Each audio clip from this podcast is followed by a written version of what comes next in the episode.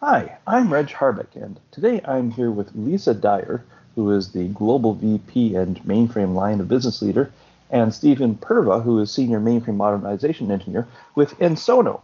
Uh, and rather than telling you myself about more about Ensono, let's start by uh, Lisa. If I could ask you, tell us uh, both about Ensono, but maybe start telling us uh, first about yourself. How did you end up in this interesting mainframe space? Sure. So uh, over 20 years now, I have been building products of all kinds of all kinds of um, all kinds of ways uh, for the enterprise. So I've never been interested in kind of the B2C market. I've always been interested in the hard problems that make the run that make the world run. And uh, these include digital platforms, web apps, mobile apps, API products, you name it, on every imaginable system, except for, wait for it, the mainframe. However, now the audience is like, why is she here talking about mainframe? Well, you know, I'm a technologist at heart. Mm. And uh, while technologies evolve around the business cases and the use cases that, that, that they uniquely intend to solve, and they do it in different ways, for different formats, different languages, different architectures, the patterns are very similar, if not the same, right? And so it gave me uh, a, a view that this is a technology that is designed for these use cases and it does it better than any other system mm-hmm. and help me really learn about those unique capabilities and, and, appreciate them as relative to the other platforms I've been working with. So, um, so I came to Ensono about two and a half years ago uh, to lead the mainframe line of business. Uh, we do managed mm-hmm. services.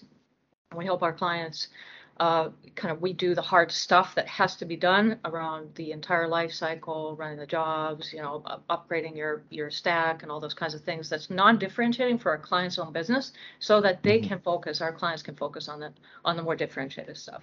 So that mm-hmm. was my path uh, path to mainframe. Cool. And I'll ask you more about Ensono shortly, but uh, first, Stephen, tell us about yourself. How did you end up in the mainframe? Sure. I basically started, I went to Northern Illinois University and uh, they still teach assembler, they still teach data structures using COBOL. Uh, so those more traditional development paths are still present in the NIU curriculum. So one day I went to the computer lab and someone was talking about the uh, Master the Mainframe program, which was, mm. I, I, believe it was somewhat new at that time. Um, so I said, hey, why don't I do this? And and and so I did. I, I chopped through the first two challenges within, hmm. you know, a really brief period of time there, and and I kind of forgot about it after that. Somebody from IBM Poughkeepsie had contacted me and said, hey, we noticed you did the master the mainframe thing. Do you want a career in mainframes? And sure enough, what was it? Like three or four months later, I'm packing up all of my stuff to move to Poughkeepsie and, wow. and, and work supporting the engineering system test floor at IBM. So so it was kind of a roundabout mechanism for how I started a career in mainframes. But I've had a I've had a really long history with computing. I've been basically using computers since I could use my fingers to type. And and so I kind of had this weird middle of the pack position where I knew a lot about distributed.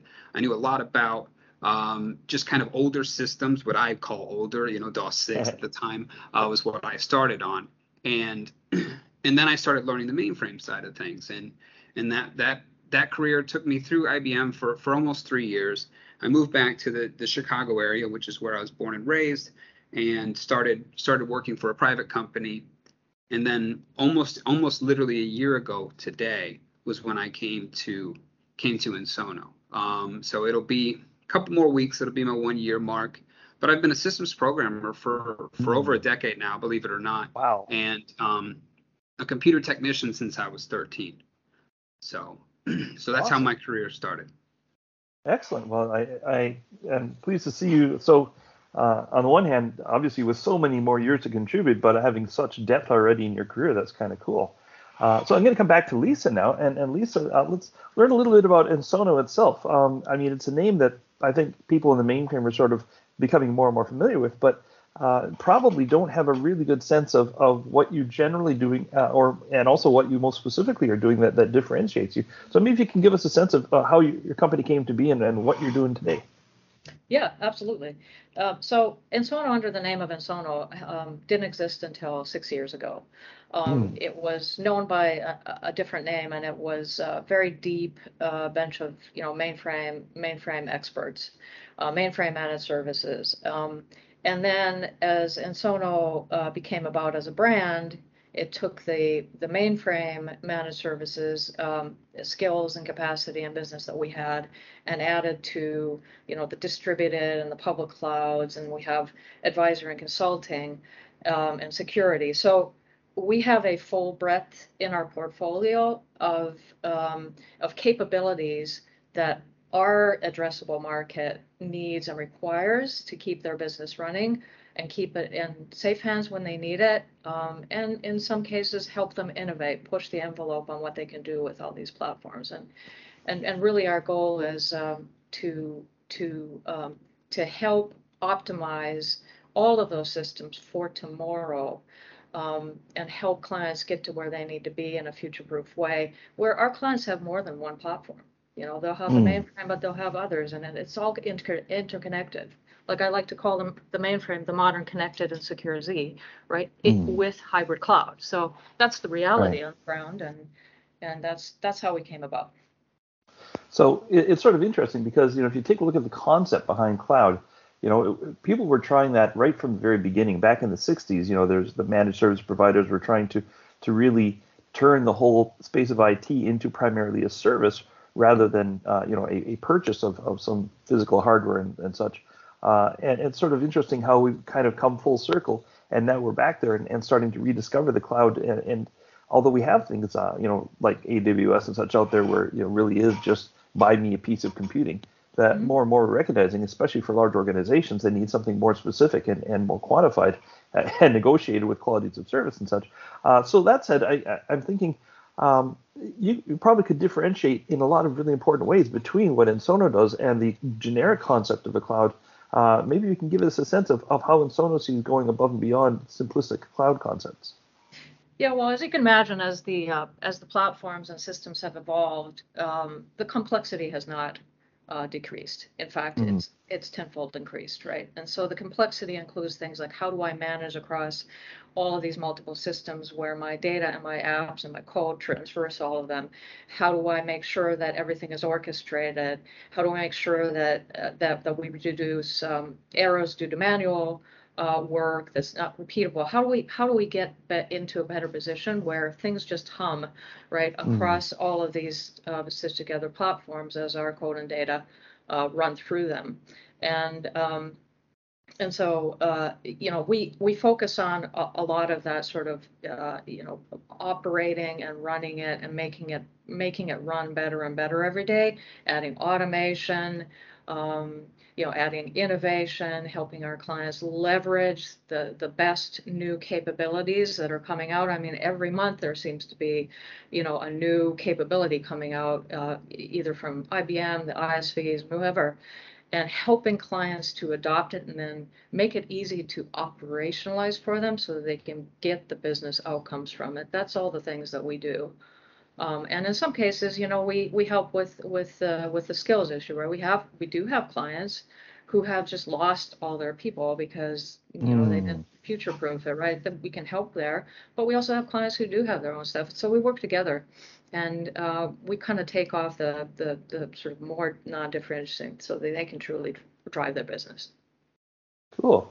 Uh, now, uh, my impression from how you described your journey is that you actually took on distributed uh, technologies, you know, late in the existence of your organization as part of becoming Ensono, uh, and and really had a vision for the role they were going to play.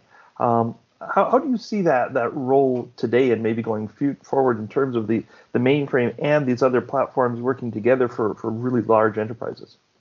Yeah, you wouldn't believe the amount of distributed servers that are out there, or maybe you would.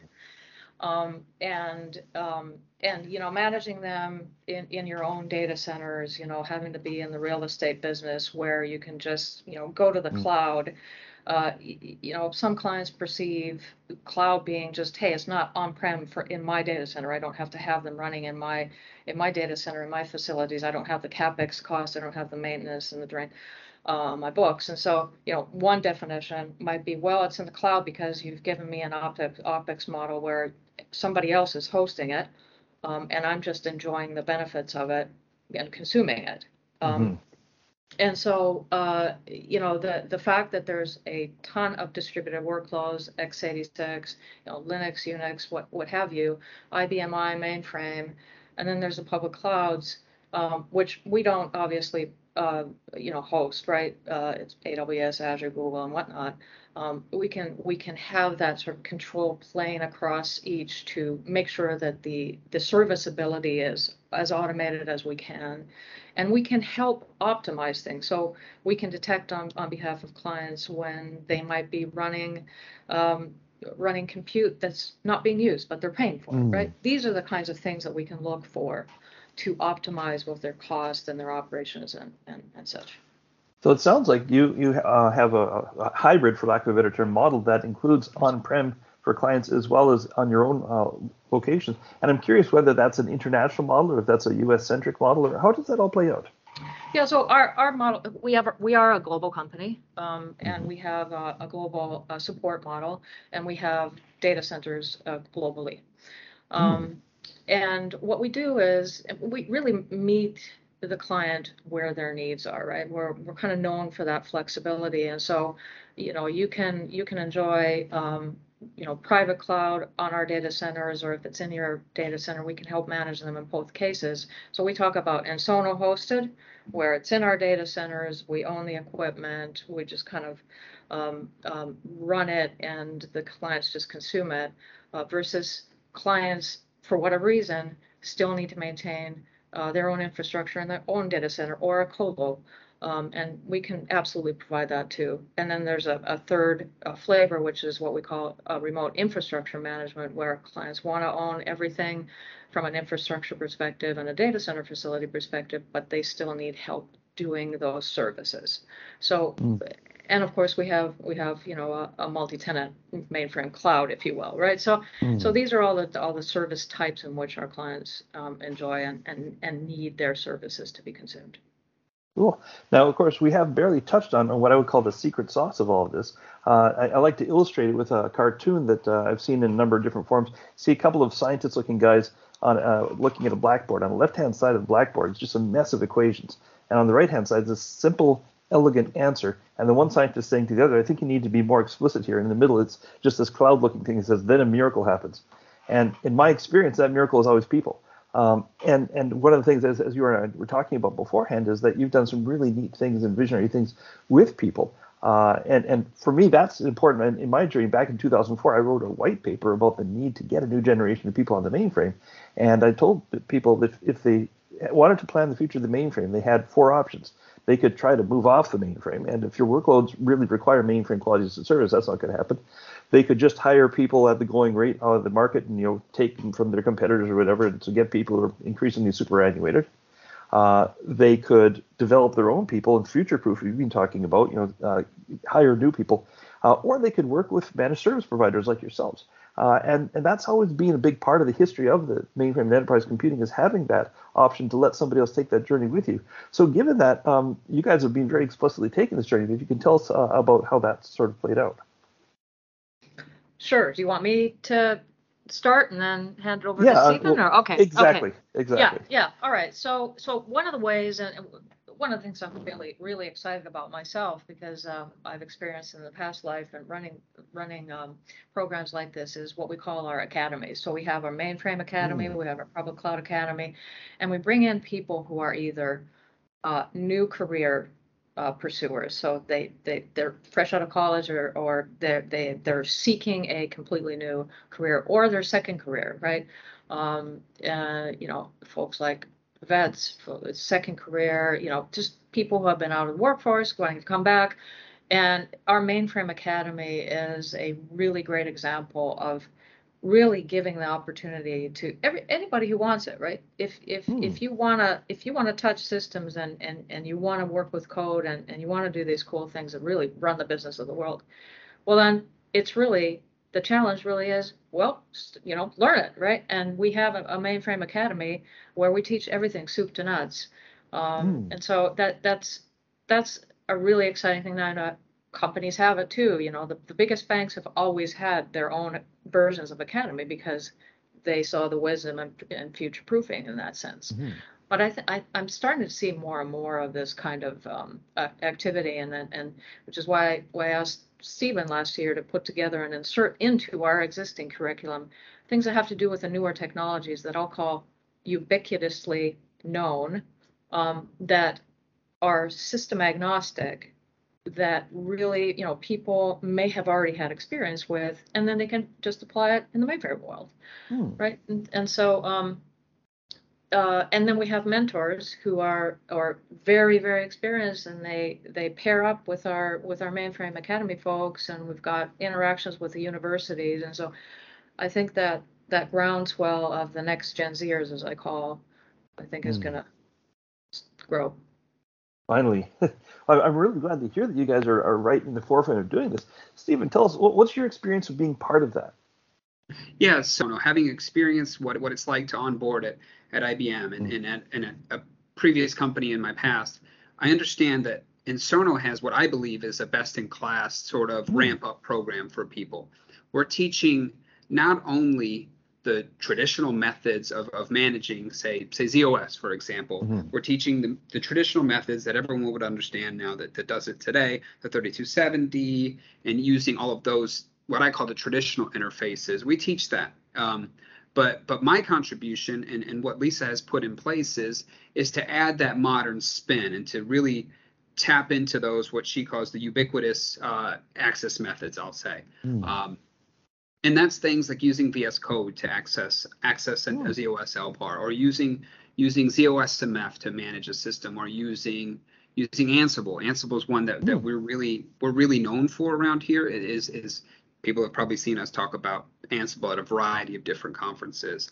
I think that the edge that we have is we're teaching people who may be coming uh, straight out of school, but we're also teaching people who may be coming from those cloud or distributed environments Hmm. and when we show them what it's like to use the traditional interfaces, they're learning classic ZOS management, for Mhm. example. And then they're now learning, hey, I have all these skills. I've used Ansible to manage some of those cloud systems that we have or the distributed systems that we have. I didn't realize I could do that, do that here on ZOS as well. And and so we teach those, and I, I developed the curriculum for that. And we're finding that that's really lighting a fire, not only in the people who have never seen um, mainframes before, but also the people who have have worked in other areas of IT. They're saying, "Wow, I I'm instantly able to be productive. I'm instantly able to provide Hmm. some value here." And to get to Lisa's point about mentorship, what we're finding in in recent you know in the last half year or whatever we have had some people coming out of this just a recent class of our mainframe academy they're being placed on their teams and they're finding that they're able to kind of cross pollinate knowledge with people who are veterans in the industry, people who have worked for decades doing the job that they're just starting on. And they're saying, look, you're teaching me this really cool concept on how to to do something, but here's how I would do that using Hmm. my weapon of choice, if you will. And they're able to then get an early victory to teach somebody with a lot of experience something new, establish some credibility. And I think that that is just awesome for these people. Cool. Now, one of the things you sort of uh, imply that is uh, something I've contended a lot is if you really want to form a computer person as a professional, or you know, true professional, and I think one of these centuries, computer people will actually be professionals like accountants and lawyers and doctors and you know, engineers. Uh, but I think that the journey from here to there is going to be uh, that the stuff that we learn to become a true mainframer is going to be stuff that everybody needs to know. And I, I'd be curious about your reflections, having worked with you know both the distributed and the mainframe. Uh, which particular skill sets, practices, attitudes do you find relevant to every platform, but especially uh, you know that you can acquire well in a mainframe context? Yeah, that's a, that's an incredible question. Thank you. The what I find really great when we're talking to people because one of the biggest challenges I feel that we face as an industry is trying to respect the heritage of the the the mainframe and, and what it was and what it is. And and when I teach people, I say, listen, you have to understand that when we're interacting with distributed systems, sometimes it feels a lot different than when we're interacting with mainframe systems. And what I mean by that is it feels like changes kind of flow a little bit more on our distributed side of things. But hmm. when you're interacting with a mainframe, we have this this kind of heritage of looking at every change with a with a quite large magnifying glass to say, Mhm. okay, what are the possible implications of making this change? You're not clicking through, say, an install wizard and voila, the product shows Mm. up at the other end of the pipeline, right? Right. You're really doing a series of changes, and each one of those changes, be it small or little, may have some relatively large consequences. So what we're finding is that we're we're teaching kind of that respect of the system. So so change big or small, you need Mm. to really have a, a very very large amount of respect for the the heritage of that and we're getting we're we're getting a lot of that from the veterans in the industry we're we're coming Mm. in we're teaching skills and they're learning but what i say is you really want to learn the most right now is how they approach these changes how they approach these systems they're approaching them from a from a we always say it in the industry seven nines perspective and not Mm. a Mhm. and not a six nines perspective. Yeah. You know what I mean? Or there's Mhm. a very big difference there. And and I think that that's one of the biggest skills that people need to learn, especially from from mainframers today, is to learn what it means to have a, a seven nine mindset, right? Mm. Uh, and that's I need to make sure this system is up and available. I need to manage risk at the highest level possible. So I, I, I think that, that that's the biggest takeaway that we're, we're gaining from this cross pollination of mainframe and distributed uh, learning.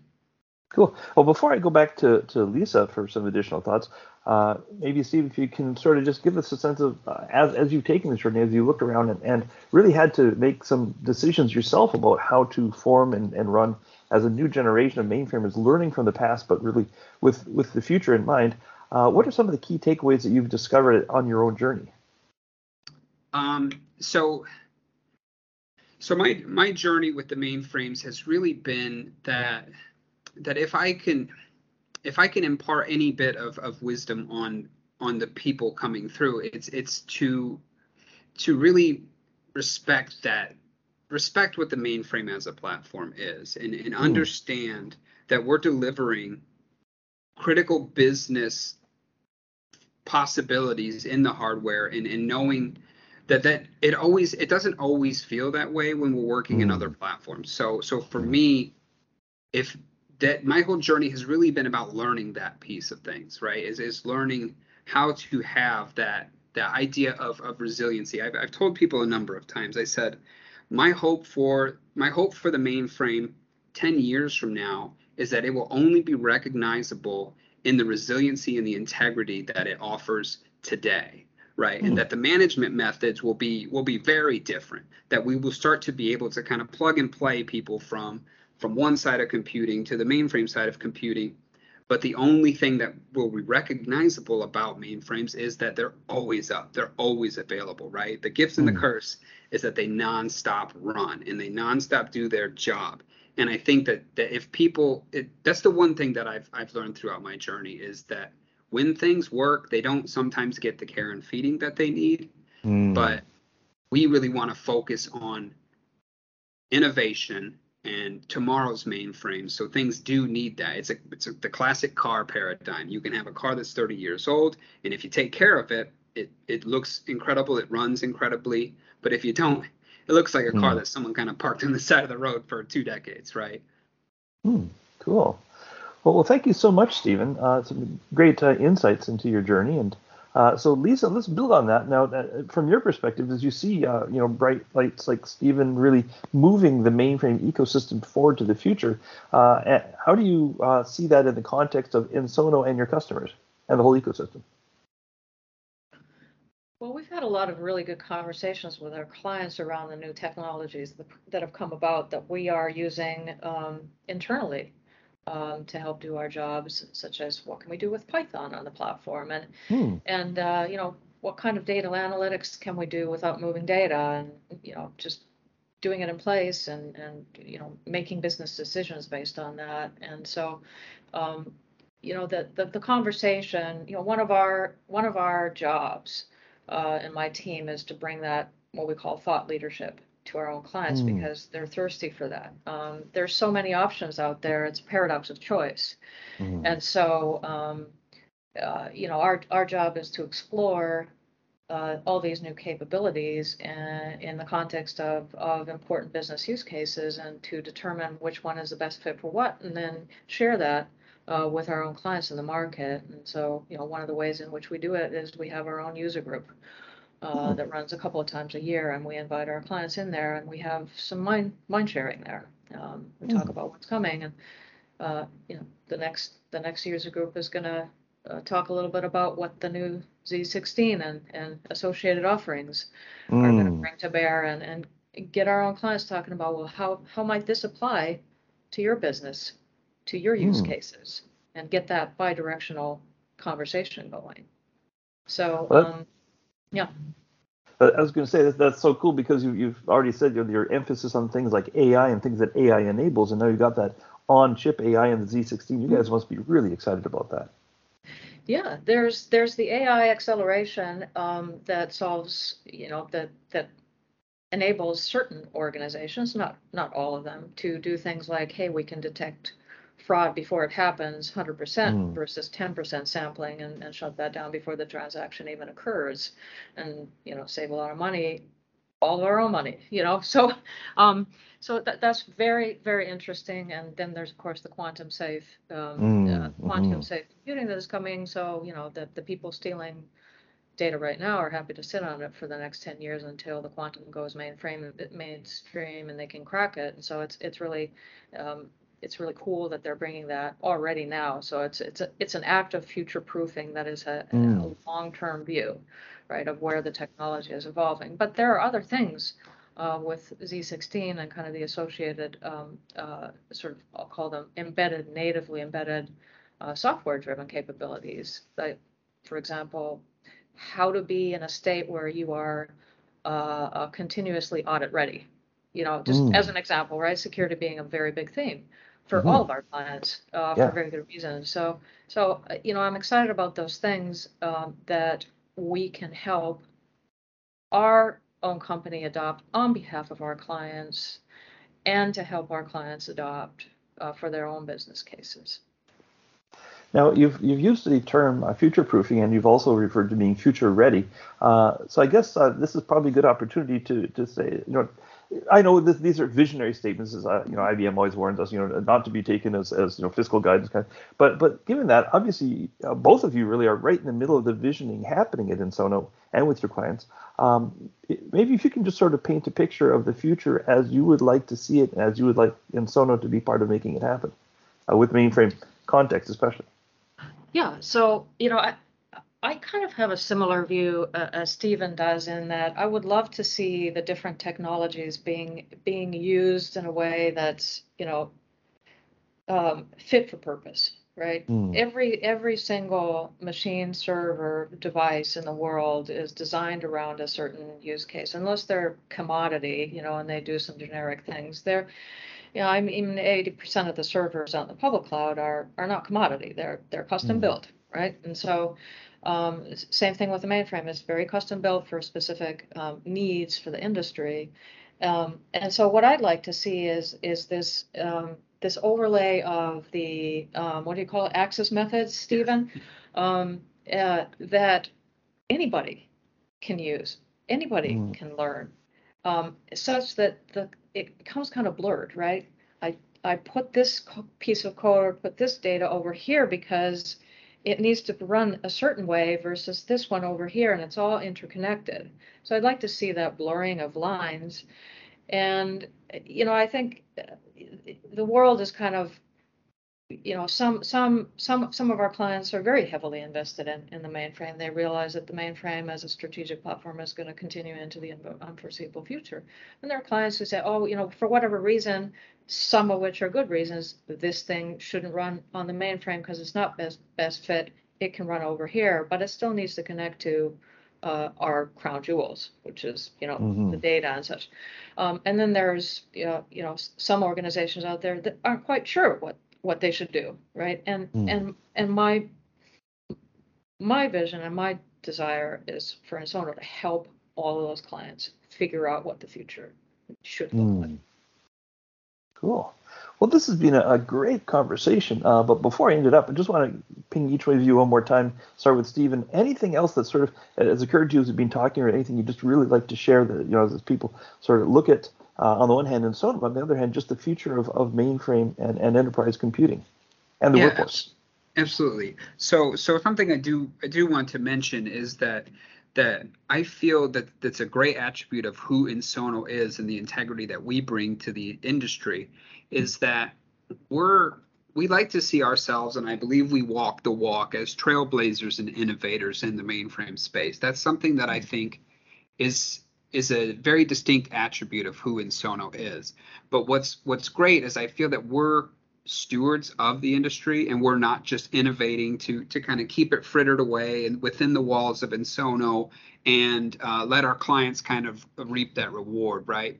We've we've been we've been regular fixtures at, at, at recent conferences. We've been at Share a number of times. We've been just as recently. I was at TechU, um, and and we've been at Ansible Fest and and and uh, the Ansible Guild that IBM puts on as well as we were just at IBM Z Day, Z16 Day, mm, uh, mm-hmm. with the launch of the new Z16. We were talking about automation there, and I think something that's iconic about Ensono is that yes, we want to develop these tech- technologies or these innovative approaches.